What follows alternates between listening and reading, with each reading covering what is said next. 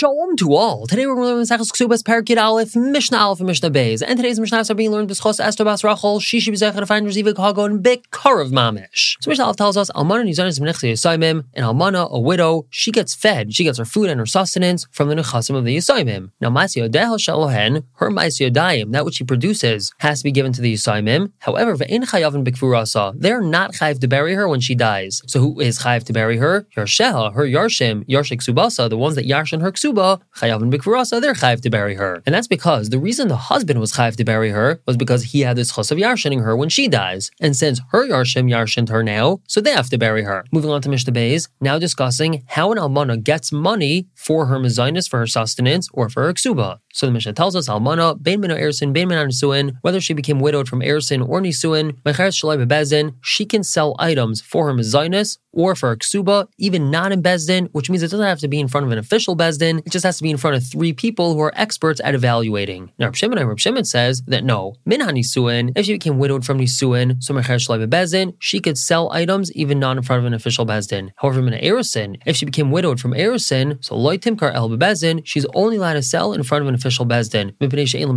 That's because she doesn't get mezainis. She doesn't get fed. Her sustenance is not paid for by the yarshim. And v'chol she'ein mezainis like timkar el bezdin. Anyone who doesn't get mezainis is only allowed to sell for their ksuba in front of bezdin. We're going to stop here for the day and pick up tomorrow, continuing with Reb Shimon's shita with Mishnah Gimel and on to Mishnah Dalid. For now, everyone should have a wonderful day.